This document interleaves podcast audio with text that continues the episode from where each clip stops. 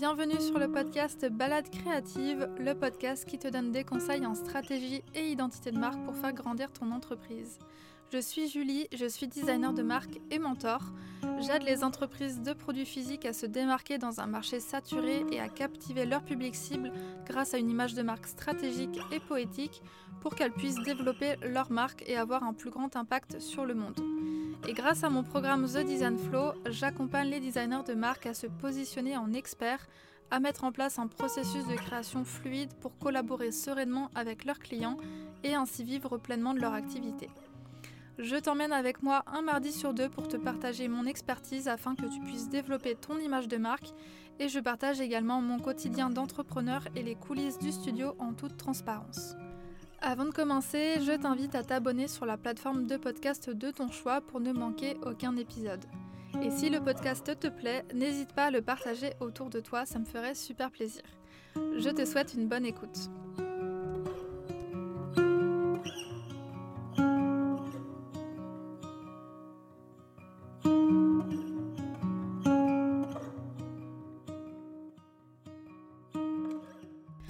Je suis ravie de vous retrouver pour ce nouvel épisode de podcast et aujourd'hui euh, je ne suis pas seule, je suis avec euh, Raphaël du studio Raphaël qui est spécialisé en design retail, donc en architecture commerciale. Et euh, j'avais envie de l'interviewer parce que je trouve qu'elle a un métier qui est très complémentaire au mien et qui est de euh, justement comment penser euh, l'intérieur des boutiques pour créer une belle expérience pour son client, pour mettre en valeur euh, les produits qui seront affichés sur les étalages, de comment faire en sorte que le client, lorsqu'il rentre dans la boutique, se sente bien, comment créer des émotions, comment faire en sorte qu'il ait vraiment le, le, coup de foudre pour la marque. Bref, tout ça, c'est ce qu'on va parler aujourd'hui avec Raphaël dans mon interview et je vous laisse tout de suite avec notre échange. Salut Raphaël, je suis ravie de t'accueillir sur le podcast Balade créative et euh, de passer un petit moment avec toi pour euh, parler un petit peu de tout ce qui est euh, design retail, puisque je pense que c'est un métier un petit peu méconnu par les gens. Donc ce sera l'occasion bah, d'échanger ensemble sur qu'est-ce que c'est, pourquoi c'est important de le travailler pour sa marque. Bref, je ne vais pas en dire plus et euh, on va commencer tout de suite l'épisode. Donc déjà, avant toute chose, euh, bah, ce serait bien que tu puisses te présenter pour les auditeurs, pour nous dire un petit peu bah, qui tu es, qui sont tes clients et qu'est-ce que tu fais. Salut Julie, bah, merci beaucoup pour ton, pour ton invitation, ça fait super plaisir. Je passe de l'autre côté du micro parce que c'est vrai que j'ai moi-même été un peu hôtesse de podcast, c'est hyper agréable de se prêter à l'exercice. Du coup maintenant je suis un peu dans les chaussures des invités, donc un petit peu, un petit peu de track, mais hyper contente en même temps et hyper contente de, bah, de rejoindre un peu ton, univers et ta communauté parce que c'est un peu réciproque, mais en tout cas, j'aime beaucoup ce que tu fais. Alors, moi, je suis Raphaël Malou, je suis designer retail, architecte commercial, architecte d'intérieur spécialisé en boutique. Euh, c'est un métier que, dans lequel je suis un peu tombée par, euh, par énorme curiosité pour euh, justement les métiers du branding, cette espèce de, de façon de créer des univers incroyables autour de autour d'un message de marque. Donc au départ, ce qui, ce qui n'est que des mots, tu vois. Et en fait, ça aurait pu partir dans tous les sens. J'aurais pu être designer graphique, j'aurais pu être euh, designer packaging. Franchement, c'est incroyable, le design packaging. Euh, j'aurais pu faire beaucoup de métiers différents. Et je pense que j'ai choisi la boutique parce que c'est un lieu. Et qu'en fait, j'adore me sentir bien dans des lieux.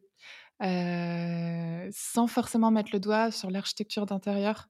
Je, suis un peu rentrée dans le métier plutôt par rapport au biais de la scénographie.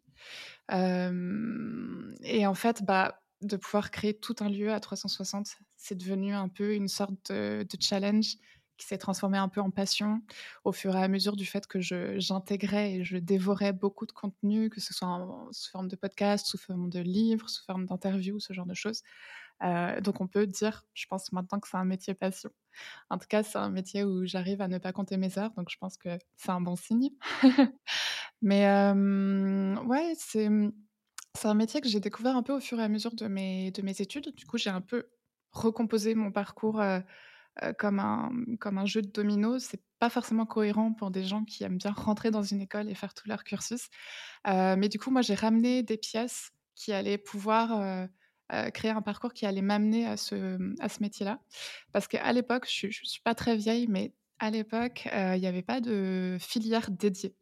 Du coup, j'ai un peu commencé en design d'espace, euh, qui était un, BTS qui permettait aussi de faire un peu de packaging, un peu d'objets, un peu de scéno, un peu de branding. Et en fait, je pense que ça a énormément créer tout, tout cet intérêt, toute cette sensibilité à vraiment toute la chaîne de communication d'un message de marque depuis l'amont jusqu'à jusqu'à jusqu'à ce qu'on peut considérer comme l'aval, comme la boutique ou la scénographie.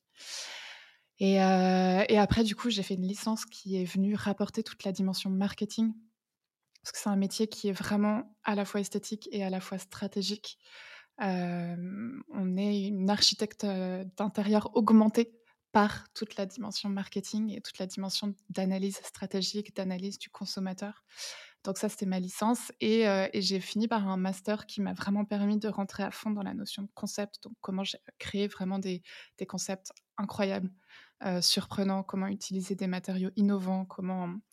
Et donc c'est vraiment un parcours qui relie les deux, donc esthétique et stratégique, qui fait que...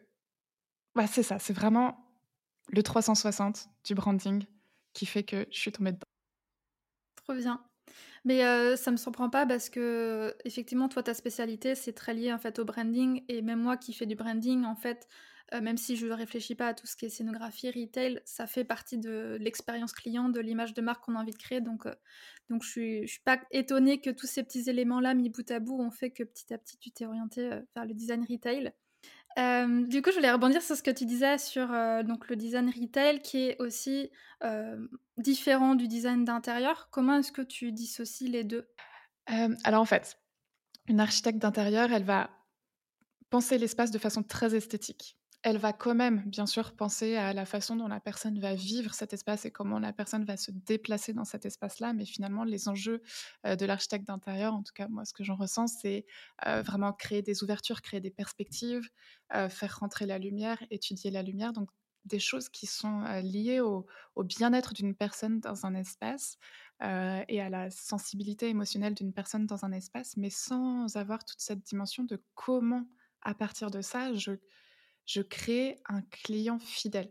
Et donc, le, design retail, qu'on appelle aussi l'architecture commerciale, ça vient ramener toute cette notion de parcours client. Donc, par exemple, le parcours client, c'est comment je fais traverser la boutique, l'espace à mon client pour l'emmener devant les nouveautés, puis devant notre offre principale, puis, devant notre offre complémentaire, est-ce qu'on mélange l'offre de produits principale avec l'offre de produits complémentaires Est-ce qu'on crée des mariages? Comment on crée des surprises dans ce parcours client-là pour que émotionnellement la personne passe d'un état de découverte à un espace de familiarisation, puis à un espace où justement elle va être resurprise à nouveau? Donc c'est mmh, un peu à la croisée de je pense que c'est ça qui me plaît aussi. C'est un peu la croisée de beaucoup de métiers. Euh, tu vas avoir vraiment la dimension très marketing, donc les chiffres concrètement, euh, le, le, planogramme de produits. Comment est-ce que je pense toute mon offre produit pour qu'elle soit intéressante?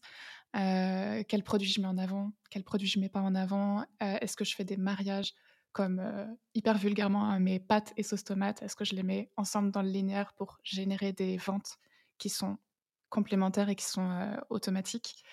Il y a aussi toute la dimension chasseur de tendance, bureau d'innovation comment est-ce que je comprends la façon dont le... Mmh, c'est un peu aussi de la sociologie. Comment est-ce que je comprends vers quoi veulent tendre les consommateurs Qu'est-ce qui va les attirer Quels sont leurs besoins émotionnels aussi Puisque le shopping, ça répond aussi à une demande émotionnelle, à une demande de vivre des choses qui sont de l'ordre de l'émotion.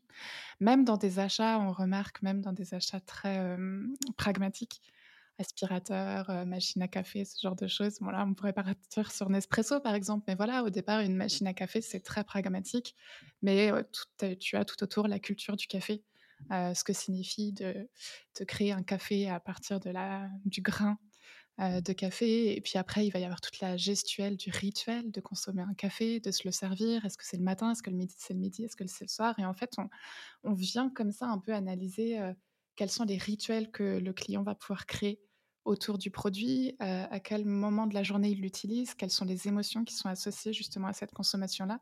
Et on peut venir en fait infuser tout ça dans l'architecture d'intérieur de plein de façons différentes. Ça dépend du, ça dépend du produit et c'est ça qui est passionnant aussi. Hein. C'est que selon le produit, tu vas jouer sur euh, différentes cordes sensibles, euh, différentes atmosphères. tu peux, par exemple, quand tu es sur un, un, produit qui se consomme le soir, par exemple, tu peux décider dans ton architecture d'intérieur, de recréer par rapport à, enfin, grâce à l'éclairage, une atmosphère qui te ramène justement dans cette ambiance un peu de, soir, d'heure dorée ou de club night ou ce genre de choses.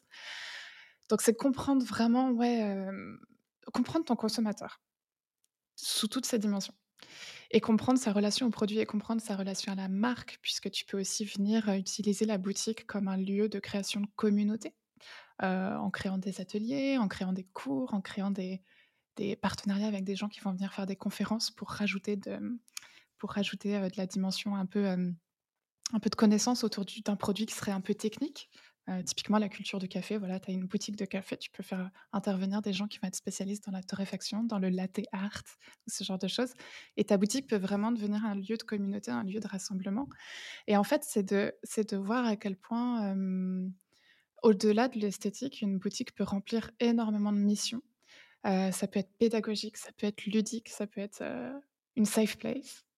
Ça peut être émotionnel, ça peut être, un game park, en fait, et je pense que c'est pour ça aussi que le métier est hyper intéressant depuis quelques années et que justement les clients, sont de plus en plus sensibles. En tout cas, les créateurs de marques sont de plus en plus sensibles à ce métier-là et investissent de plus en plus dans le budget d'ouvrir une boutique parce que, parce que ça peut vraiment devenir un lieu protéiforme qui peut raconter tellement de messages.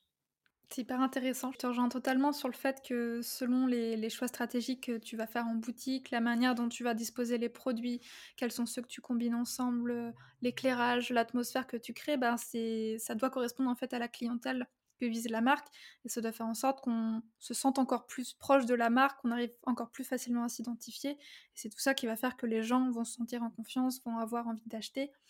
Et euh, quand tu parlais du mariage entre les pâtes et la sauce tomate, pour voilà qu'on ait envie d'acheter les deux, ça me fait penser euh, bah, tout simplement à Ikea qui a aménagé tous ses intérieurs de magasins en créant des vraies scènes de vie, des vrais, lieux, des vraies pièces pour que les gens puissent se projeter et littéralement envie d'acheter euh, l'entièreté de la pièce, chose qui ne se faisait pas du tout avant et qui maintenant est très démocratisée. Mais, mais tout ça, ça participe effectivement à créer une expérience complète, à vraiment raconter une histoire et faire en sorte que les gens bah, aient envie d'acheter et se sentent euh, voilà, en confiance avec la marque. Mais, heu, c'est vrai que, mmh, la particularité un peu de ce métier-là, hein, c'est qu'en fait, il est arrivé en France assez tardivement. Après, bon, bien sûr, les grands magasins, en fait, l'ont l'ont fait «venir» entre guillemets, l'ont «importé» entre guillemets depuis la Grande-Bretagne, heu, avec l'ouverture du Bon Marché, de la Samaritaine. C'est vraiment les prémices du design retail. Il y a des super séries, heu, absolument adorables pour les gens qui adorent les séries, heu, en costume historique. Je te donnerai les liens si tu veux, mais il y a, The Paradise et la version française, elle s'appelle comment? Enfin, en tout cas, qui raconte justement cette arrivée un peu de, comment comment on repense, le bah, le plan, en fait, vraiment le plan vu de dessus de la boutique pour, re-répartir les produits d'une façon qui va être différente de en fait, en France, ce qu'on a beaucoup, c'est je rentre chez Ikea, je veux un lit pour bébé, je vais aller dans un rayon je dis Ikea, mais à l'époque, je sais pas comment ça s'appelait, mais on on entrait dans un magasin de meubles, voilà, en se disant: «Je veux un lit pour bébé». Donc je m'oriente vers le rayon literie.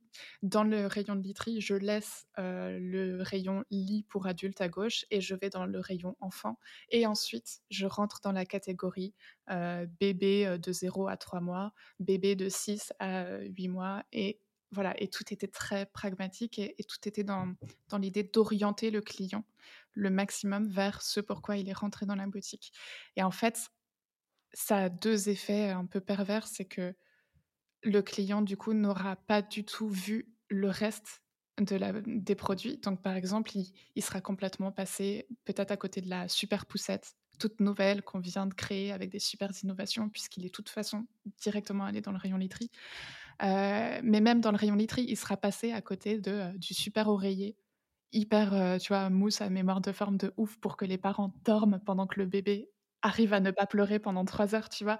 Et en fait, je pense que et voilà et IKEA est arrivé avec cette idée de: «Non, non, mais attendez, pas du tout les gars. Quand on vient chercher un lit pour bébé, on veut aussi acheter la petite veilleuse trop mignonne qui va être au-dessus, le lit super le, fauteuil trop confortable et super beau pour que la maman puisse allaiter, le petit tapis en forme de tête d'ours absolument adorable» et en fait, les gens vont venir chercher un lit et ils vont repartir avec toute la pièce, tu vois? Et et c'est vrai que c'est quelque chose que, hem, c'est une super leçon qu'on a appris un peu de, bah, d'outre-Manche, quoi. Et donc il faut comprendre que ce métier-là, il il explose vraiment depuis 15-10-15 ans. Heu, donc moi, quand j'ai commencé, à rentrer dans le schéma des études après mon bac, il y a 10 ans, il y avait pas de cursus dédié. On créait comme ça un puzzle qui allait, nous permettre de je me souviens que les profs, hurlaient dès que quand j'étais en master à la fin, c'était très architecture d'intérieur et dès que dès que je faisais un truc retail, puisque moi je voulais faire des boutiques, notamment pour mon projet de diplôme, c'était important que je sois dedans, heu, dès le départ. Ils ils hurlaient, ils me disaient: «Ah non, non, non, non, non», heu, du coup, il avait fallu qu'on trouve un compromis pour que ça soit pas trop marketing et que ça soit beaucoup plus, heu, inspiré, de quelque chose comme la poésie ou la nature, mais le marketing, c'était vraiment le grand méchant mot. Et aujourd'hui, c'est cool parce qu'on voit tout ça se démocratiser, encore plus. Et c'est là qu'on voit qu'on a un peu la tête dure, nous, en France, hein. C'est que que le métier est arrivé avec les grands magasins Là, donc la Samaritaine, le Bon Marché, tout ça, au au 19e, enfin fin 19e siècle et hem et pourtant ça fait que 10-15 ans qu'on voit vraiment des concepts hyper bien pensés, 100% français, hein. Je dis pas, heu parce que IKEA s'est implanté il y a longtemps en France, heu, mais vraiment où on voit des marques françaises développer des super boutiques, Heu, ouais, donc c'est un métier qui est assez récent et qui enfin oui, récent puisque ça fait comme tu l'as dit 10-15 ans et qui se met en place petit à petit et je pense que tu l'as très bien dit, heu, à la base, le mot marketing, ça fait toujours un peu peur parce qu'on a l'impression de soit de mentir au client ou de le manipuler et cetera. Sauf qu'aujourd'hui, il y a des manières d'aborder le marketing qui sont quand même bien faites, qui sont bienveillantes et qui vont dans le sens du client et qui, heu, je trouve qu'on arrive assez bien à allier, heu, marketing et et heu, branding, image de marque, pour qu'on ait quelque chose de très doux, très enveloppant et qui soit pas non plus sur du marketing hyper agressif avec des promos dans tous les sens, des trucs hyper flashy. Je pense qu'il y a cette image aussi qu'on a autour du marketing qui est très négative, qui fait que ça a été, peut-être compliqué du coup à convaincre les gens de travailler là-dessus. Mais heu, mais toi, tu le tu l'exprimes aussi beaucoup, heu, dans tes posts Instagram. C'est que, mmh, alors effectivement, déjà, tu as raison, heu, je pense que le marketing, il y a 2 branches du marketing, hein. Il y a le y a le la branche très promotionnelle. Donc comment est-ce qu'on va travailler sur le prix? Comment on va travailler sur le produit pour, ré augmenter les marges, réduire les enfin, tu vois?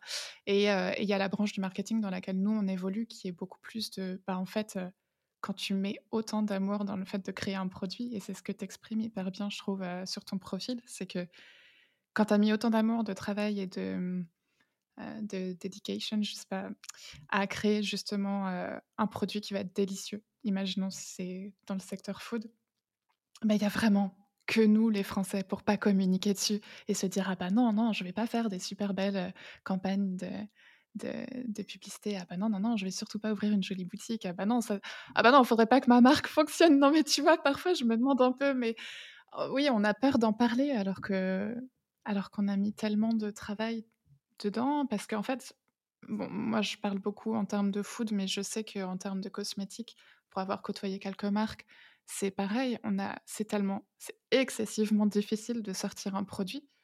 Heu, déjà à cause du coût de la matière première quand on a envie de faire, heu, un très beau produit ou un produit de très bonne qualité, mais aussi à cause de toutes les réglementations. Et donc en fait, il faut faut célébrer. Il faut juste célébrer le produit qu'on est en train de créer, il faut célébrer le message de marque qu'on a envie de faire passer, il faut célébrer, ouais, ce changement qu'on a envie de mettre dans dans la société ou dans la consommation de ce produit qu'on est en train de créer justement et je pense que tu vois, c'est marrant le fait d'avoir cette interview avec toi, je viens de sortir un mot que j'aime bien, je pense la célébration. Peut-être envisager notre façon de faire du du marketing comme une célébration de de ce qu'on est en train de faire, en fait. On est en train de sortir des super marques, des super produits. On y croit, on a bossé dur et et donc toi, Julie, heu, qui est designer, heu, d'identité visuelle et moi qui suis architecte commercial, on est là pour soutenir l'intégralité de ce travail et lui donner une portée? Oui, complètement et puis, heu, comme tu l'as dit avec le côté célébration, c'est justement en communiquant sur tout le tout process, toute l'histoire qu'il y a derrière vos produits que les gens vont en fait, réussir à se connecter aussi à votre marque. Et euh, aujourd'hui, des marques de cosmétiques euh, ou des marques food, il y en a des milliers. Mais pourtant, qu'est-ce qui fait qu'on va en choisir une plus qu'une autre? C'est euh, c'est toute l'image qu'il y a derrière, c'est tout ce que ça va nous évoquer. C'est parfois l'histoire du fondateur, de la fondatrice, parce qu'on on voit à quel point elle met de l'amour, de la passion, de l'énergie dans ce café. Donc du coup, en contrepartie, on a envie aussi de soutenir son travail. C'est tout ça qui fait qu'on arrive à ouais, à se connecter, à s'identifier à une marque et à, et à devenir client derrière. Donc c'est pour ça que c'est hyper important de travailler sur tous ces points-là. Mmh. Ouais, et tu as dit un mot qui est intéressant, c'est énergie. Je pense aussi que dans la façon dont les, dont les créateurs de marques, créatrices de marques euh, nous contactent, que ce soit toi ou moi, je pense qu'il y a aussi cette idée de. Il y a un match d'énergie. Parce que toi et moi, on, on communique énormément sur l'énergie qu'on met dans nos, dans nos créations et et sur la dimension sensible qu'on leur apporte, qu'on leur donne, qu'on infuse dedans. Et, je pense que quelque part aussi, euh, c'est un bon terme aussi, énergie. Ouais. D'aller chercher des prestataires, des gens, euh, de s'entourer de, gens qui vont avoir la même énergie que, que justement l'énergie qu'on met dans la marque, qu'on met dans son message. C'est hyper important pour que tout soit cohérent, en fait, que du branding jusqu'à euh, l'architecture de boutique. Ouais, faire appel à des prestataires qui nous ressemblent et qui, comme tu dis, ont la même énergie, la même atmosphère, même ambiance, pour qu'ils puissent réussir en fait à retranscrire de la manière la plus juste ce que les marques en fait recherchent. Donc ouais, ça c'est super important. Et du coup, justement, à quel moment euh, les clients, les marques font appel à toi pour euh, travailler sur l'architecture commerciale Est-ce qu'il y a un moment un peu clé à laquelle ils te contactent ou comment ça se passe? En fait, il va y avoir plusieurs cas de figure. Soit tu es créatrice de marque et tu ouvres ta toute première boutique, donc forcément c'est un grand pas, ça représente quelque chose de très excitant et en même temps un gros investissement. et là-dessus, il n'y a pas trop de vérité. Ce que je remarque, c'est qu'il y a des créatrices de marque, c'est évident pour elles que dès qu'elles créent la marque et le produit, boum, on ouvre une boutique. Et il y en a qui vont avoir besoin que le produit fasse, leur, fasse ses preuves avant d'ouvrir une boutique. Je pense que ça dépend aussi des capacités de financement, tu vois? Mais, mais c'est assez marrant parce que là-dessus, même moi, en termes de prospection, tu vois, il n'y a, y a, tellement pas de vérité que tu peux vraiment te faire surprendre. C'est-à-dire que parfois, j'attends, moi, de voir que, avant de les contacter, de voir qu'elles ont gagné en maturité, qu'elles ont expérimenté leur marché et ce genre de choses. Et puis, plein de fois, il y a des super marques avec qui j'avais envie de travailler qui ont déjà ouvert leur boutique parce que pour eux, c'était évident de l'ouvrir immédiatement. Et je pense que ça dépend aussi de, mmh, bon, voilà, de tes capacités de financement, mais aussi de la façon dont tu vois un peu justement ta, ta portée de marque. Donc, tu vois, quand on se disait, bah, en fait, parfois, ne pas avoir peur, ne pas être timide, bah, c'est ouvrir une boutique dès que tu sors ta marque. Donc, il y a ça. Et puis, il y a un cas de figure que moi j'adore, que je trouve hyper intéressant, c'est une un, un commerçant, une commerçante ou une marque qui a déjà soit une boutique, soit un réseau mais ça c'est un peu vieillissant. Ça touche plus forcément sa cible, ça raconte plus du tout l'évolution de la marque. Parfois, il y a un rebranding qui vient d'avoir lieu et du coup, on a envie que ça rejaillisse sur tous les, bah, sur tous les, points de contact, dont la boutique. Ouais. Et, euh, et ça, j'adore parce que ça va vraiment stimuler la partie ultra stratégique de mon cerveau qui est bah, du coup de, me replonger dans pourquoi cette marque ne fonctionne plus, pourquoi elle ne touche plus, comment on fait, dans quelle direction on part, sachant qu'il y a toujours plein de chemins possibles. Donc il faut choisir le plus pertinent. est-ce qu'on retransforme complètement la marque ou est-ce qu'on crée juste une suite logique beaucoup plus contemporaine Ça, c'est assez passionnant, j'avoue. et puis après, il y a plus aussi le, côté pop-up store, c'est-à-dire on a, un budget, mais il n'est pas non plus énorme. Et donc, on va plutôt ouvrir une boutique éphémère. Et la boutique éphémère, elle est pas mal aussi pour tester justement la portée que peut avoir sa marque en phase de création. Parce que du coup, tu as un investissement budgétaire. Par contre, tu n'as pas de, d'engagement pérenne lié à l'exploitation d'une boutique dans une ville sur un an, deux ans, trois ans, dix ans. Tu l'ouvres pendant trois semaines, tu l'ouvres pendant trois mois, tu choisis une zone de chalandise, ce qu'on appelle une zone de chalandise. C'est la meilleure zone dans la ville qui va correspondre à ta cible, à la fréquence de passage de ta cible, à ce qu'elle vient chercher dans un certain quartier. Et t'expérimentes. Voilà. Donc ça, c'est hyper intéressant parce que, bah, parce que tu t'expérimentes vraiment sur le message de marque, là, boum, en direct, et tu as tout de suite le retour de ta clientèle cible. Donc pour les marques, c'est un énorme apprentissage. et ça leur permet souvent de réajuster des curseurs, que ce soit en termes de produits, heu, de paramètres de produits ou en termes de paramètres d'image de marque. Voilà. C'est un peu les 3 cas de figure, les 3 moments. Ouais, c'est intéressant parce que du coup, tout ce qui est événementiel, heu, pop-up store, finalement, c'est peut être hyper, heu, pertinent pour une marque qui se lance, de se lancer d'abord sur ces créneaux-là, pour justement faire du test and learn, voir, heu, qu'est-ce qui marche, qu'est-ce qui marche moins bien, avant ensuite d'ouvrir une boutique physique. Où là, du coup, ils auront, énormément de clés pour savoir qu'est-ce que leur, leur audience attend et comment, du coup, bien aménager, scénographier, leur boutique. Et tu vois, il y a même des marques qui, à la à la suite, à la fin de cette phase de test, heu, arrivent à la conclusion que, finalement, elles n'ouvriront que des pop-up stores. Jamais de boutique pérenne, tu vois? Tu peux vraiment partir dans beaucoup il y a beaucoup de choses possibles. Ou qui vont carrément se dire: «En fait, ça sert à rien, heu, nous, on va toucher notre cible sur Instagram ou un site internet», hein, c'est tout à fait possible aussi. Mais heu, mais c'est ouais, hyper intéressant à analyser. Mmh. Mais c'est vrai que ce qui est intéressant avec les pop-up stores, c'est que, du coup, c'est occasionnel. Donc ça crée vraiment un lien fort avec la marque. On se dit: «C'est peut-être 1 fois l'année ou 2 fois l'année», donc du coup, ça rassemble peut-être beaucoup plus les gens qu'une boutique physique où tu sais que tu peux y aller absolument, heu, tous les jours. Donc heu, je pense c'est pas la même approche aussi, heu, pour la marque. Ou alors, ou alors tu es très établi en France, et tu aimerais t'élargir en Europe, par exemple. Et donc avant d'ouvrir une boutique physique, forcément, tu viens tester ton marché en Italie, en Espagne, en Allemagne. Donc ouais. Et donc du coup, on a vu un petit peu quels sont les différents, heu, types de clients, heu, que que tu accompagnes et qui viennent te voir. En général, heu, quels sont un petit peu les objectifs qu'ils recherchent? Parce qu'on a parlé de tester leurs produits, de tester la clientèle aussi, voir si c'est la bonne cible. Mais est-ce qu'il y en a d'autres, heu, qui qu'ils ont en tête et qui fait qu'ils ont envie d'avoir, qu'ils ont envie d'ouvrir une boutique physique ou alors, un pop-up? Bah, oui, alors effectivement, donc on a parlé de tester une ci une, clientèle cible. Bon, ça, c'est plus dans le cas de du pop-up qui est plus événementiel et plus éphémère. Heu, bah, pour une boutique physique, c'est vraiment de rencontrer sa cible.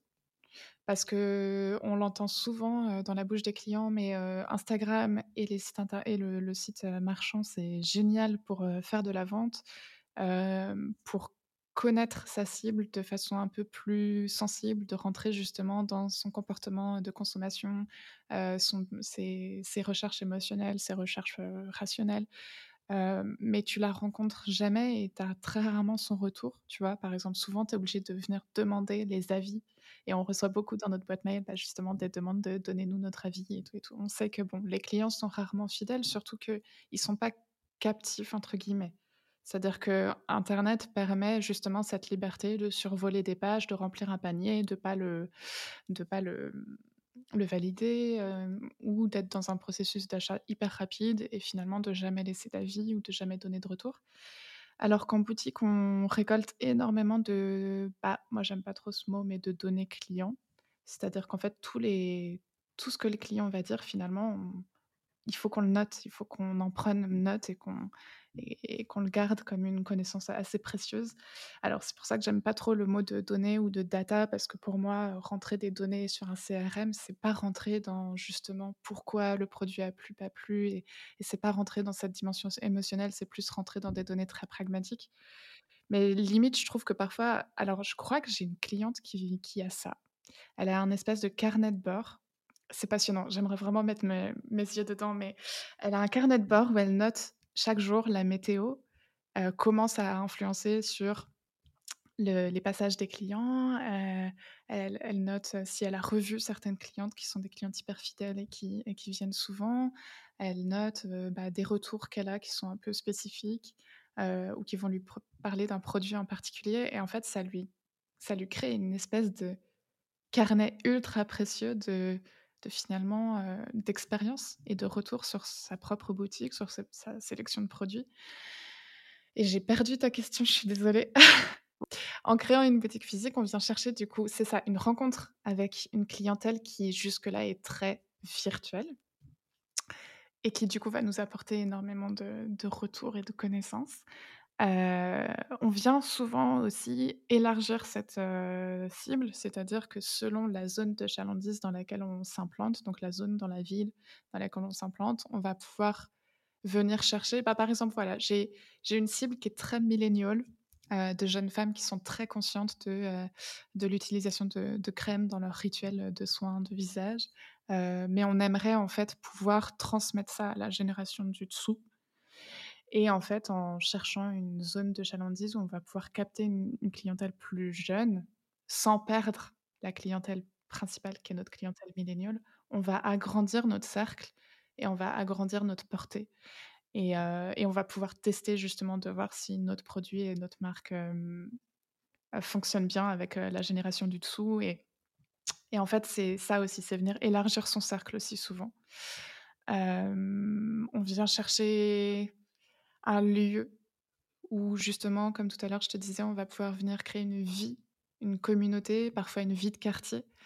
Heu, par exemple, dans un produit hyper, heu, important comme, hem, les produits féminins, donc qui accompagnent les menstruations, qui accompagnent la grossesse, qui accompagnent, que ce soit en termes de produits comme une culotte menstruelle ou que ce soit en termes de, mmh, nutriments comme, des compléments alimentaires ou ce genre de choses, que ça concerne la cosmétique.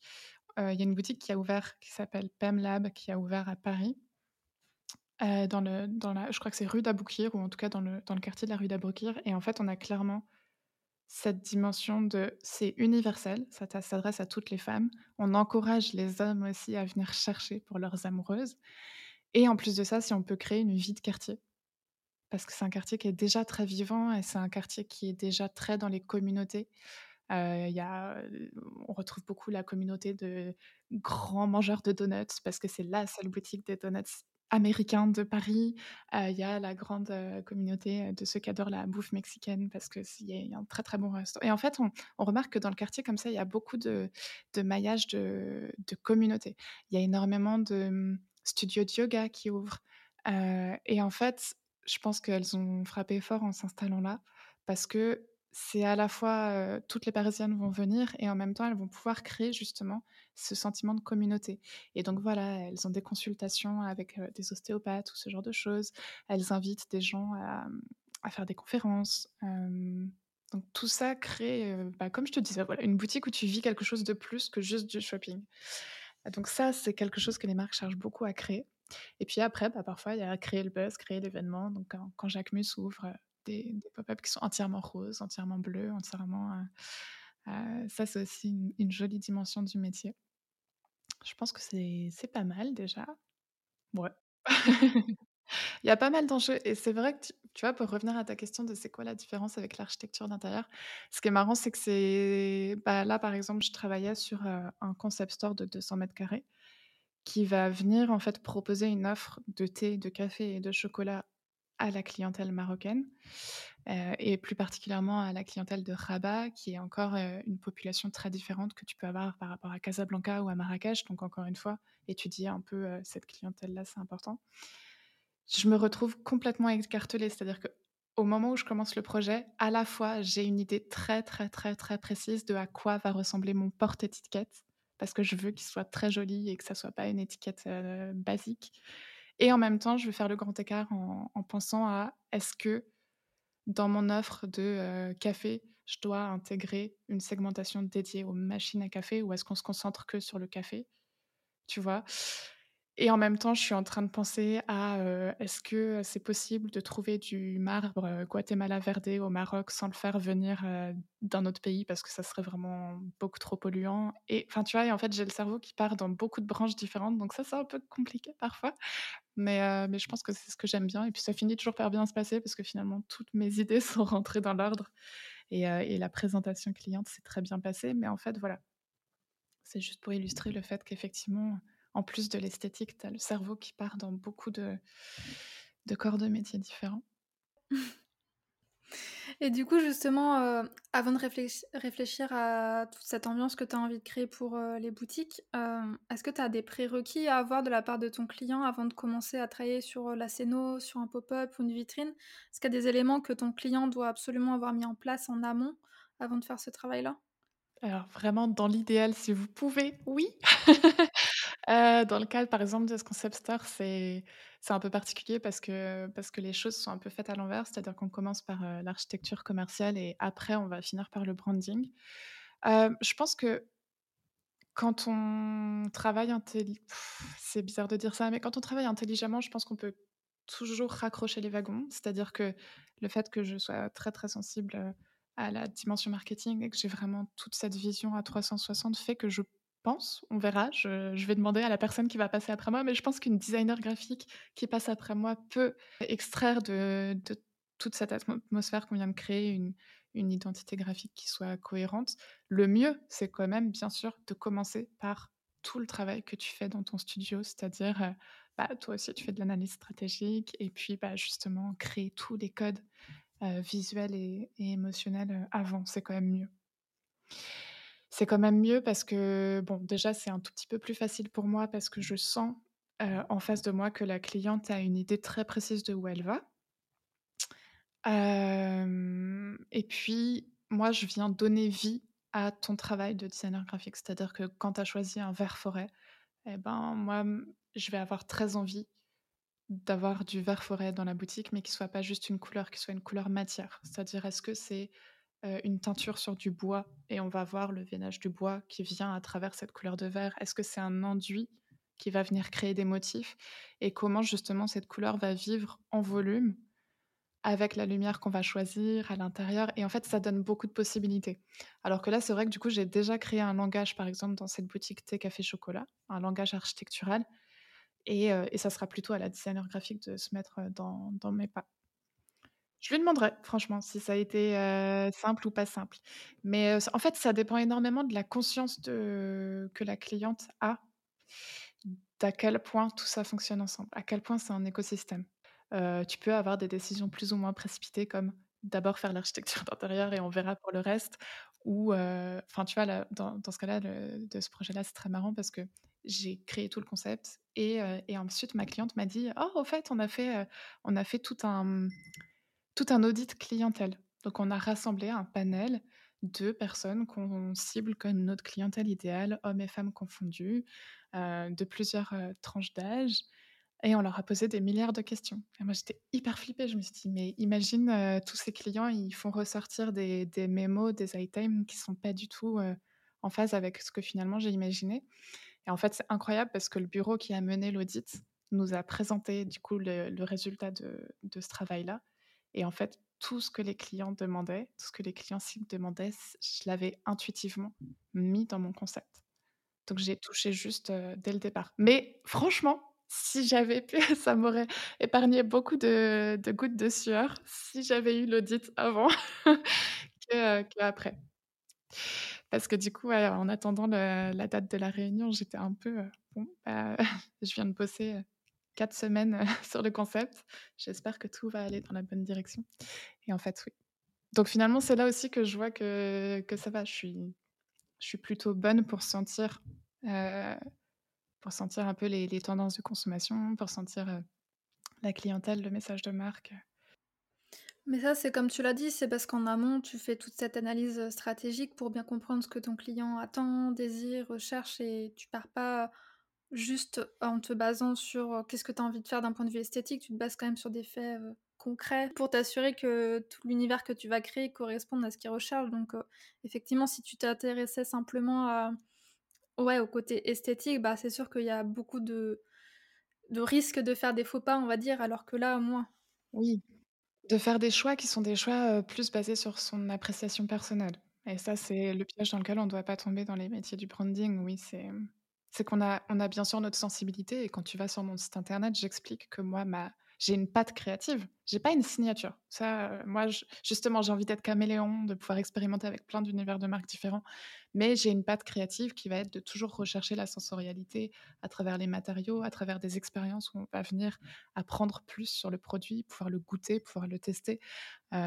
Et ça, c'est des choses que que je mets impérativement dans chacun de mes projets pour être sûre, en fait, de créer une atmosphère qui soit à la fois singulière et stimulante. En fait, on veut stimuler le client et je pense que je pense que ce réflexe aussi de bien comprendre ma cible et de bien comprendre où on va avec cette boutique, ça me vient de mon parcours, heu, j'ai fait en fait, j'ai vu à la fois le métier côté entreprise, immergée dans des entreprises et j'ai expérimenté le métier côté agence de justement agence de design.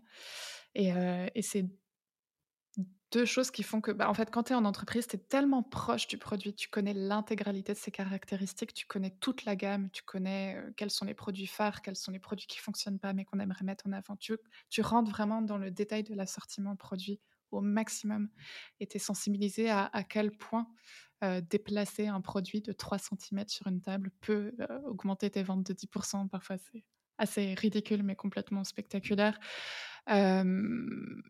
C'est vraiment toute cette dimension, tu es au plus proche de ce que les fondateurs, qui sont littéralement dans le bureau à côté de toi, veulent faire avec cette marque. Tu es, au plus proche de, des enjeux financiers parce que tu as le directeur financier qui vient régulièrement te voir en disant non mais là ça va jamais passer. Comment on peut faire pour euh, quand même avoir ce résultat-là mais sans y mettre des milliers des cents? Et en fait tu bosses avec tous les secteurs euh, de, de l'entreprise et donc tu comprends un peu tous les enjeux autour de, de toute cette euh, belle machinerie.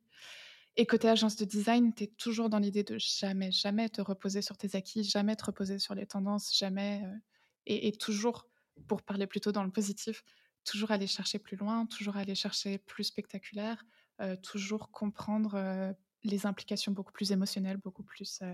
en fait, tout, tout l'imaginaire, voilà. Tout l'imaginaire qu'il y a autour de cette marque. Quand on parle de message de marque, on parle d'imaginaire. De quelle façon tu vas venir t'implanter dans la mémoire collective, dans la mémoire émotionnelle, dans la mémoire personnelle de, euh, de ton consommateur ou de ton groupe de consommateurs? Et ça, c'est beaucoup la dimension design que ton directeur financier en entreprise ne va pas avoir du tout, du tout, du tout. Oui, lui, c'est très, euh, très pragmatique, c'est les chiffres et euh, il pense pas à tout ce, ce côté-là, quoi. Et du coup, justement, quand tu accompagnes tes clients, euh, tu as beaucoup d'intermédiaires ou tu as juste l'intermédiaire euh, principal de la marque qui, lui, va faire euh, le lien avec les autres en interne? Comment ça se passe?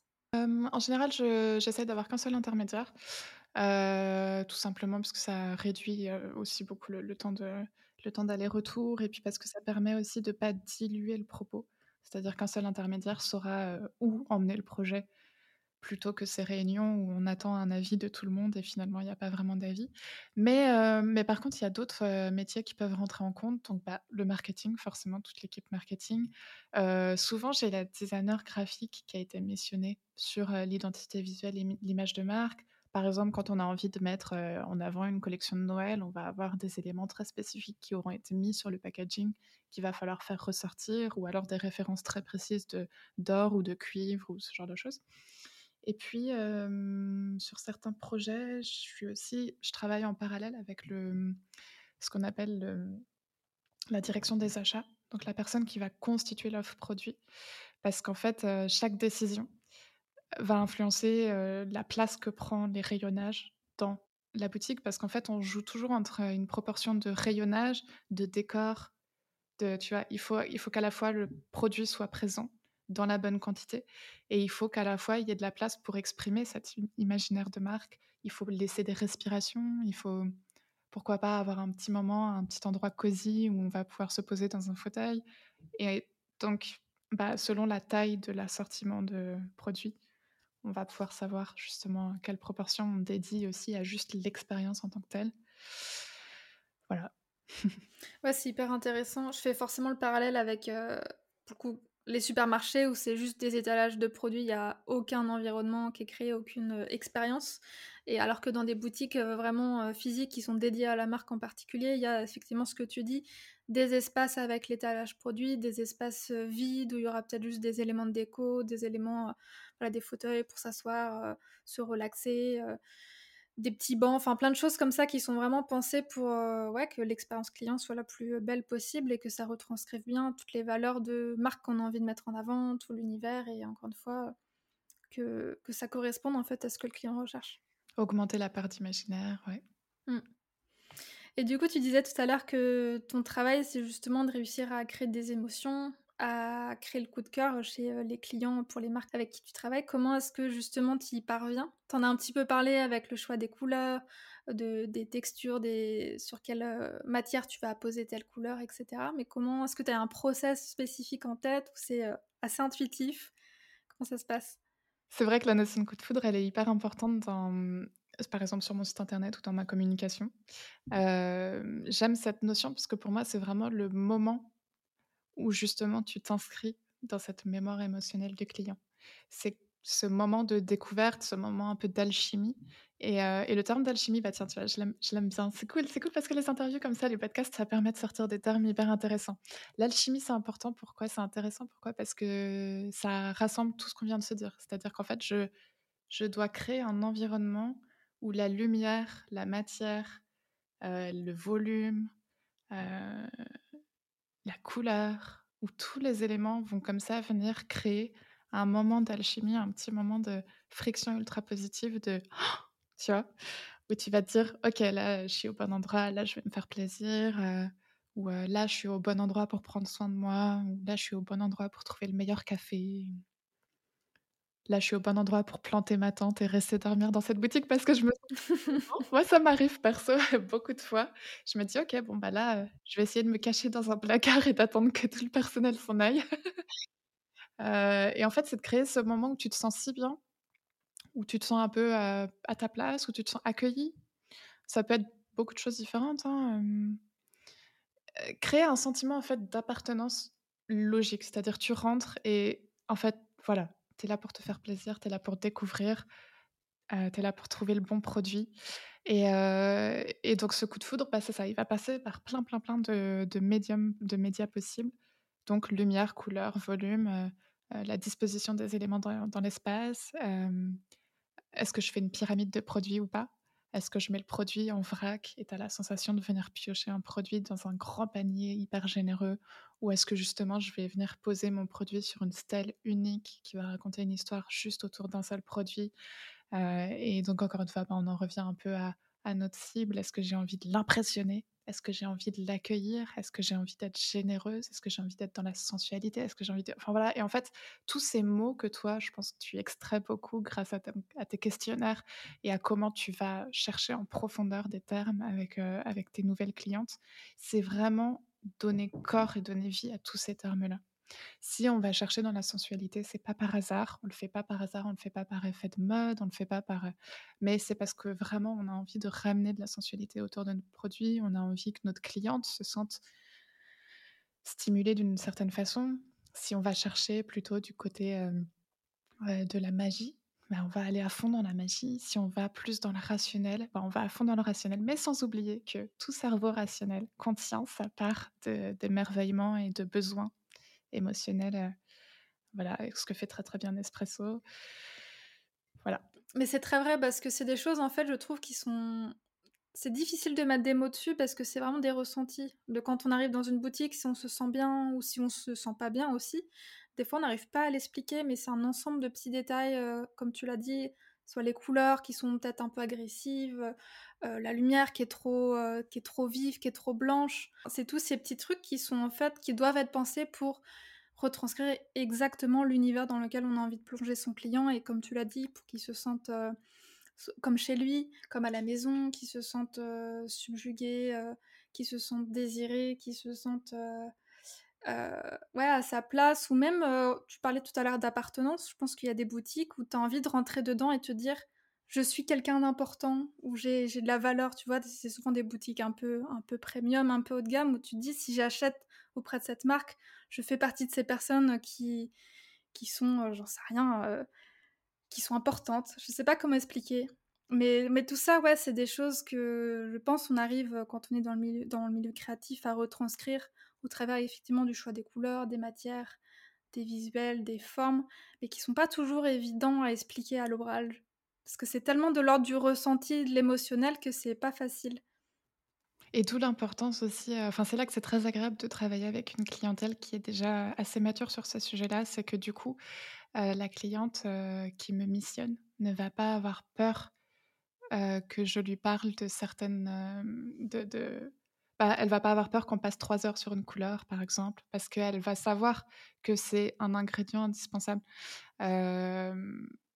Enfin, après si si vous avez moins cette sensibilité-là, c'est aussi possible, hein. J'ai eu des clients, qui avaient moins cette sensibilité-là, qui étaient beaucoup plus dans le côté justement, promotionnel, opérationnel du marketing et qui te donnent un peu une carte blanche. Mais en fait, c'est ça, soit tu es très mature sur ta connaissance de à quel point tous les petits ingrédients viennent ruisseler et apporter en fait du de l'eau à ton moulin et sont hyper importante pour créer cette espèce d'intuition. Finalement, on ressent tous les choses avec intuition et même quand on a la sensation de faire un achat rationnel, sur, heu, un biscuit qui serait fait avec de la farine bio et du machin et ben, il y a toujours une part de d'intuition qui nous emporte parce que finalement, ça aurait pu être le paquet de biscuits bio d'à côté, mais non, c'est celui-là et on saura jamais concrètement expliquer pourquoi, même si c'est notre métier à toutes les 2 de de d'avoir des indices.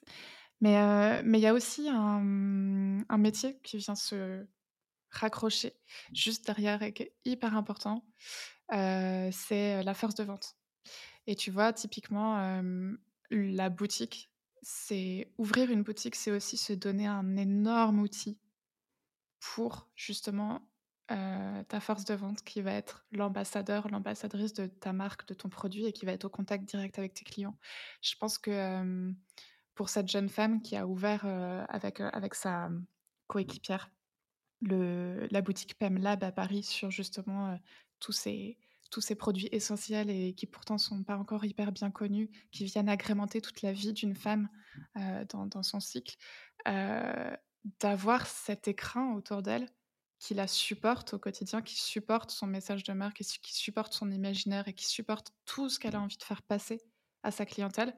Bah, du coup, quand elle vient te parler, elle est tellement dans son élément, elle est tellement incarnée sa boutique lui permet tellement d'incarner, heu, son travail et ce qu'elle essaye de faire passer que c'est évident et quand elle te parle, bah, c'est oui, ça tombe sous le sens et tout son discours de marque est entièrement, heu enfin voilà, ça crée un très joli c'est un écosystème. Tout ce qu'on fait là, c'est un écosystème et et c'est vraiment là pour soutenir, pour, heu, renforcer, pour, amplifier tout, tout le message de marque. C'est presque une belle conclusion. Je sais pas s'il y a des il y a des choses qu'on a peut-être pas abordées, qui te semblaient, heu, importantes, qu'on a ouais, qu'on n'a pas mentionnées, que tu voudrais rajouter? Ouais, je pense qu'on a vu pas mal de choses. Ça marche. Mais je pense qu'on a déjà fait un bon tour, heu, je pense que ça permet de bien comprendre déjà ton métier qui est pas toujours évident et qu'on a tendance à confondre avec, heu, le métier d'architecte d'intérieur, designer d'intérieur et puis, aussi à quel point c'est important de penser absolument tous les points de contact de sa marque, donc le branding forcément, mais aussi, bah, tout le, si vous êtes une boutique physique, de tout l'intérieur de votre, de votre boutique, de comment justement réussir à créer des expériences heu, pour que votre client, se sente bien dans votre boutique, pour, heu, l'amener vers des produits spécifiques, heu, pour, ouais, pour qu'il vive des émotions comme on l'a vu et ça, c'est hyper important. Sinon, bah, on rentrerait juste dans une boutique, heu, lambda et puis, bah, on se dirait: «Bon, bah, ouais, c'est bien, sans plus» et puis on repartirait aussi vite qu'on arrivait et là, c'est tout l'enjeu. C'est justement faire en sorte que les gens restent le plus longtemps possible et envie de tout découvrir et envie de tout acheter et ça, c'est très chouette. Bah, on peut peut-être donner des petits tips, heu, pour finir à je des personnes qui auraient ouvert une première boutique ou qui aimeraient améliorer un peu, hem, un peu tout ça. Bah, je pense que c'est, heu, de pas hésiter, par exemple, si on a un manifesto, heu, de clairement dédier un petit pan du mur à raconter ce manifesto, si possible près de la porte, près de la vitrine, quelque chose qui soit aussi visible de l'extérieur. Heu, c'est toujours hyper agréable, je trouve, de pouvoir, rentrer un peu dans les mots et d'avoir un peu du vocabulaire qui est aussi un une forme de force de vente silencieuse. C'est-à-dire quand la conseillère de vente n'est pas là ou le conseiller de vente n'est pas là, on a aussi, des manifestos ou des valeurs qui viennent s'imprimer comme ça quelque part, heu, sur des murs au long du parcours. Heu, ne pas hésiter à jouer à un à un endroit de la boutique, heu, qui soit plutôt proche de l'entrée ou qui soit au milieu d'un grand linéaire. Souvent, je vois ça, des très, très grands linéaires sur des murs et c'est des produits et des produits et des produits et du coup on a du mal à à mettre les yeux sur un produit en spécifique et c'est très difficile pour le client de de faire un choix. Ne pas hésiter à à créer une rupture et à vraiment, scénariser un produit, par exemple, ça peut être le produit du mois ou ça peut être un mariage entre 2 produits et ne pas hésiter à ce moment-là à être un peu plus, heu, un peu plus téméraire en termes de matière, de couleur, heu heu, bien penser son éclairage, d'avoir un éclairage qui soit pas trop froid, d'avoir un éclairage qui tombe bien sur les produits. Parfois, on a des spots qui sont juste, orientés comme ça, de façon un peu random, histoire de créer une luminosité globale, mais finalement, on oublie de cibler certains produits Et du coup, ça, c'est aussi une façon de les mettre en avant visuellement.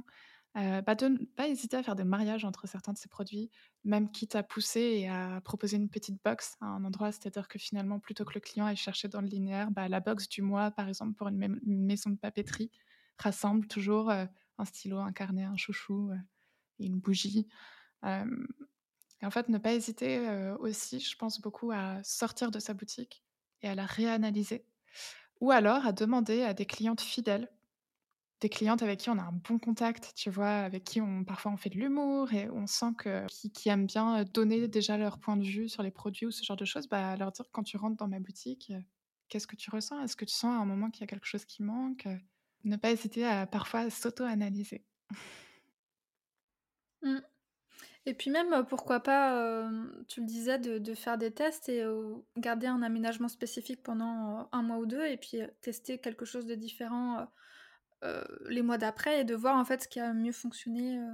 Alors tu pourras pas le faire sur toute ta boutique parce que en termes d'investissement et aussi parce qu'une fois que tu as investi dans tes meubles, c'est difficile de, de venir tout bouger. Mais oui, de pouvoir à un moment avoir une zone peut-être qui est toujours événementielle. Tout comme on a une vitrine, peut-être d'avoir euh, un petit mètre carré, c'est un peu grand, un petit genre 70 cm dans le linéaire qui, où on dédie toujours ça à une petite scénographie qui ça peut être pas mal, peut être en réponse à ce qui se passe dans la vitrine, pour que quand le client rentre, il, ait cette réminiscence de ah tiens c'est ce que j'ai vu en vitrine.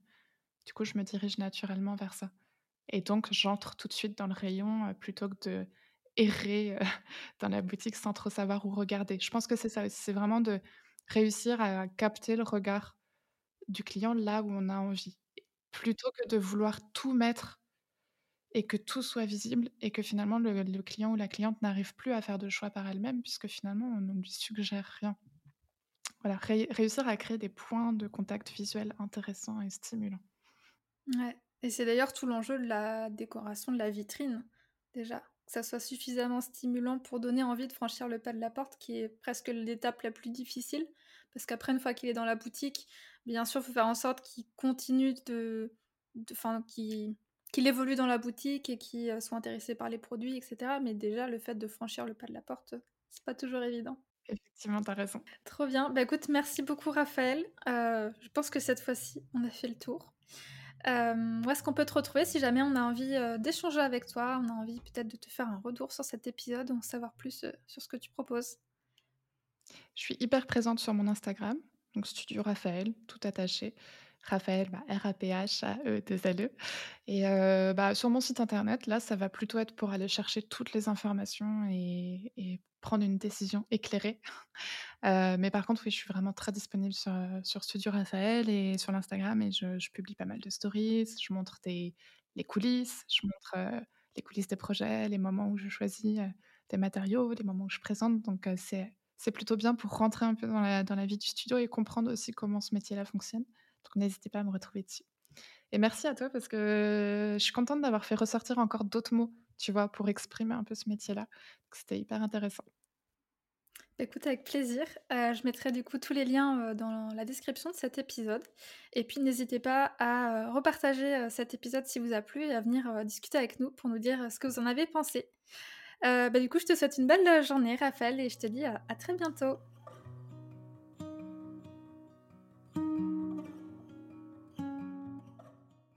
Merci d'avoir écouté cet épisode jusqu'au bout. Tu retrouveras toutes les notes du podcast et les mentions sur le site www.studiocahi.com rubrique podcast. Avant de partir, et si l'épisode t'a plu, je t'invite à me laisser une note de 5 étoiles sur Apple Podcast. Ça prend seulement une minute et ça m'aiderait énormément à faire connaître le podcast. Tu peux aussi partager une story sur Instagram en me taguant studiocahi pour que je puisse la voir et la repartager. Merci pour ton soutien et je te dis à très vite pour un nouvel épisode de Balade créative.